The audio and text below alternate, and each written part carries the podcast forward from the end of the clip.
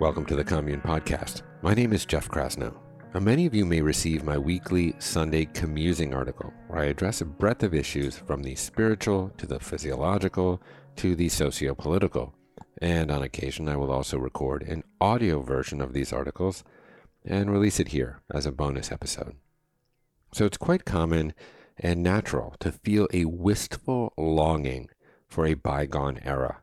Schuyler and I often reminisce about the times when our three girls were scrubby little towheads, when they loved to be read to, when they didn't shirk away from a hug.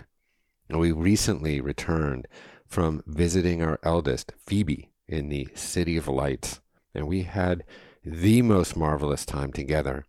And this trip invoked a different type of yearning, a present moment nostalgia, a longing for now. And I believe that this is a practice that we can cultivate even in the most prosaic moment of cutting vegetables for dinner with a friend or a partner. Now, if you enjoy this podcast, please subscribe on Apple Podcasts. And if you're interested in checking out our course platform, which features over 120 programs from top doctors like Mark Hyman and Zach Bush and thought leaders and authors like Deepak Chopra and Marianne Williamson, well, you can sign up for a 14-day free trial at onecommune.com slash trial. And if you're not completely sick of me, I am also waxing alternately poetic and pathetic on Instagram at Jeff Krasno. So without further delay, here's this week's commusing titled, These Are the Good Old Days.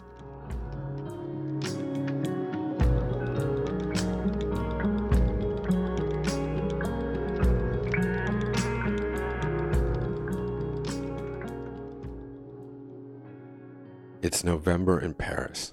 Cold, wet, and raw. The sun plays hide and seek.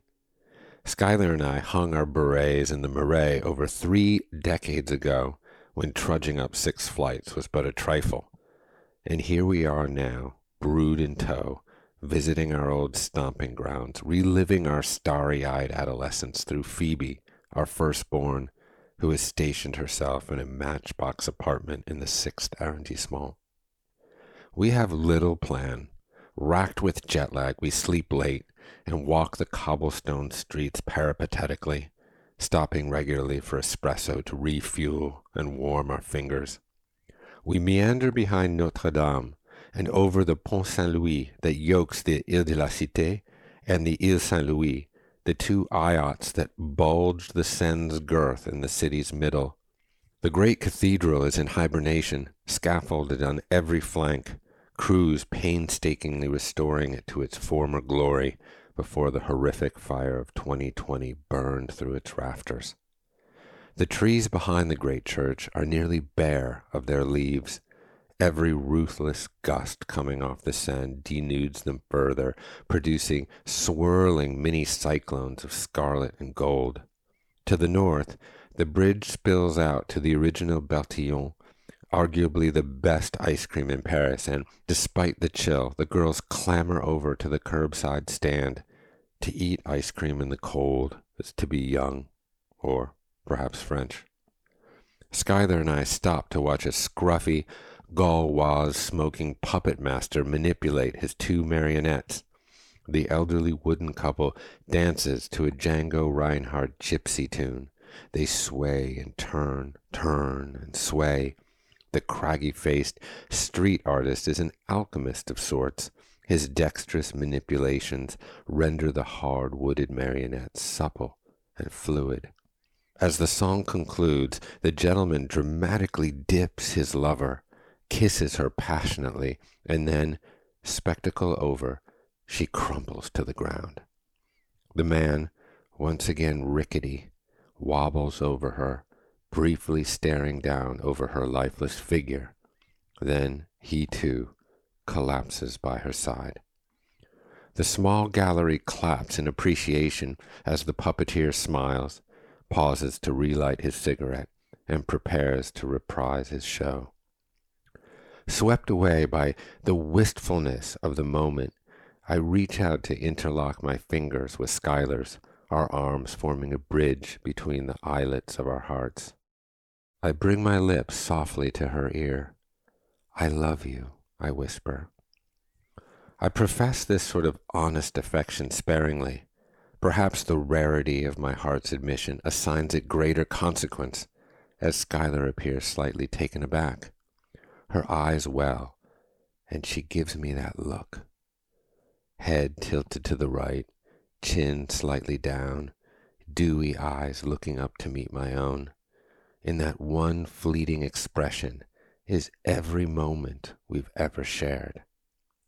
This look confirms her profound love for me, yet she is not the author of it. It emerges in and of itself, like a blossom opens. There is no contrivance to it, which is precisely why it's so poignant. It's like laughter. The moment we try to understand it, the experience ceases to be funny.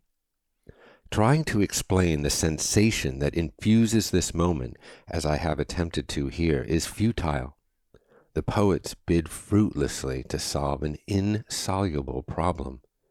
The menu is not the food. The map, irrespective of the exquisite craftsmanship of the cartologist, is not the territory. Love cannot be explained. It must be felt.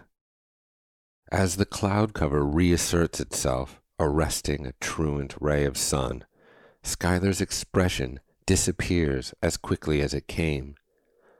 I am reminded of this Blake verse To see a world in a grain of sand, and a heaven in a wild flower, hold infinity in the palm of your hand, and eternity in an hour.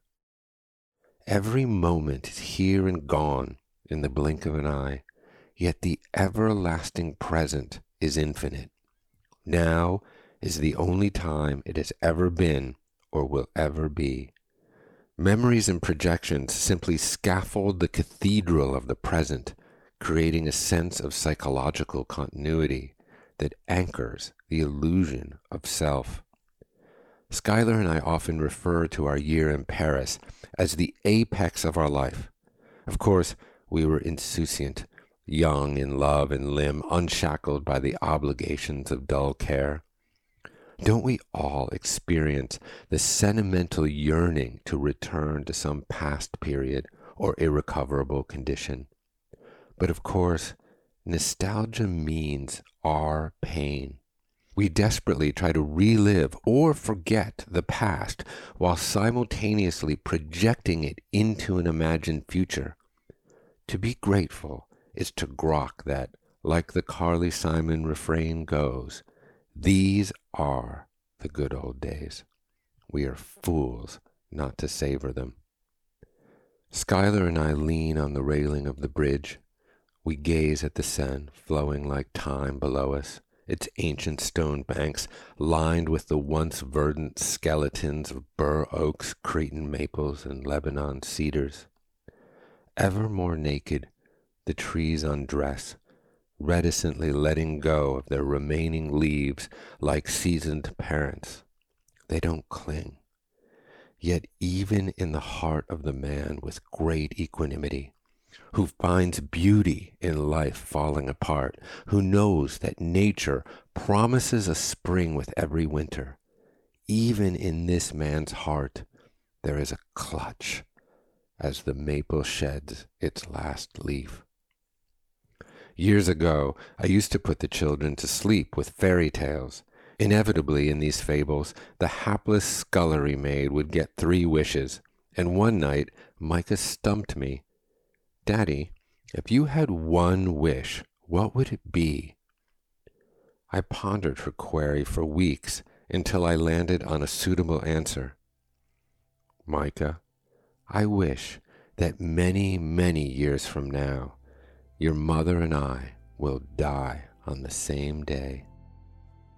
This aspiration might seem macabre, but Micah didn't find it in the least bit morbid, for she occupies the world of marionettes and eats ice cream in the cold and dances among the falling leaves.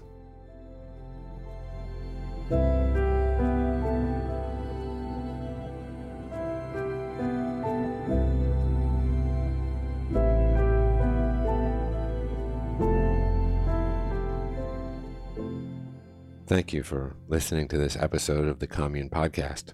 Feel free to drop me a line any old time at jeffk at onecommune.com. And if so inclined, leave us a review on Apple Podcasts. That's all from the Commune for this week. My name is Jeff Krasno, and I am here for you.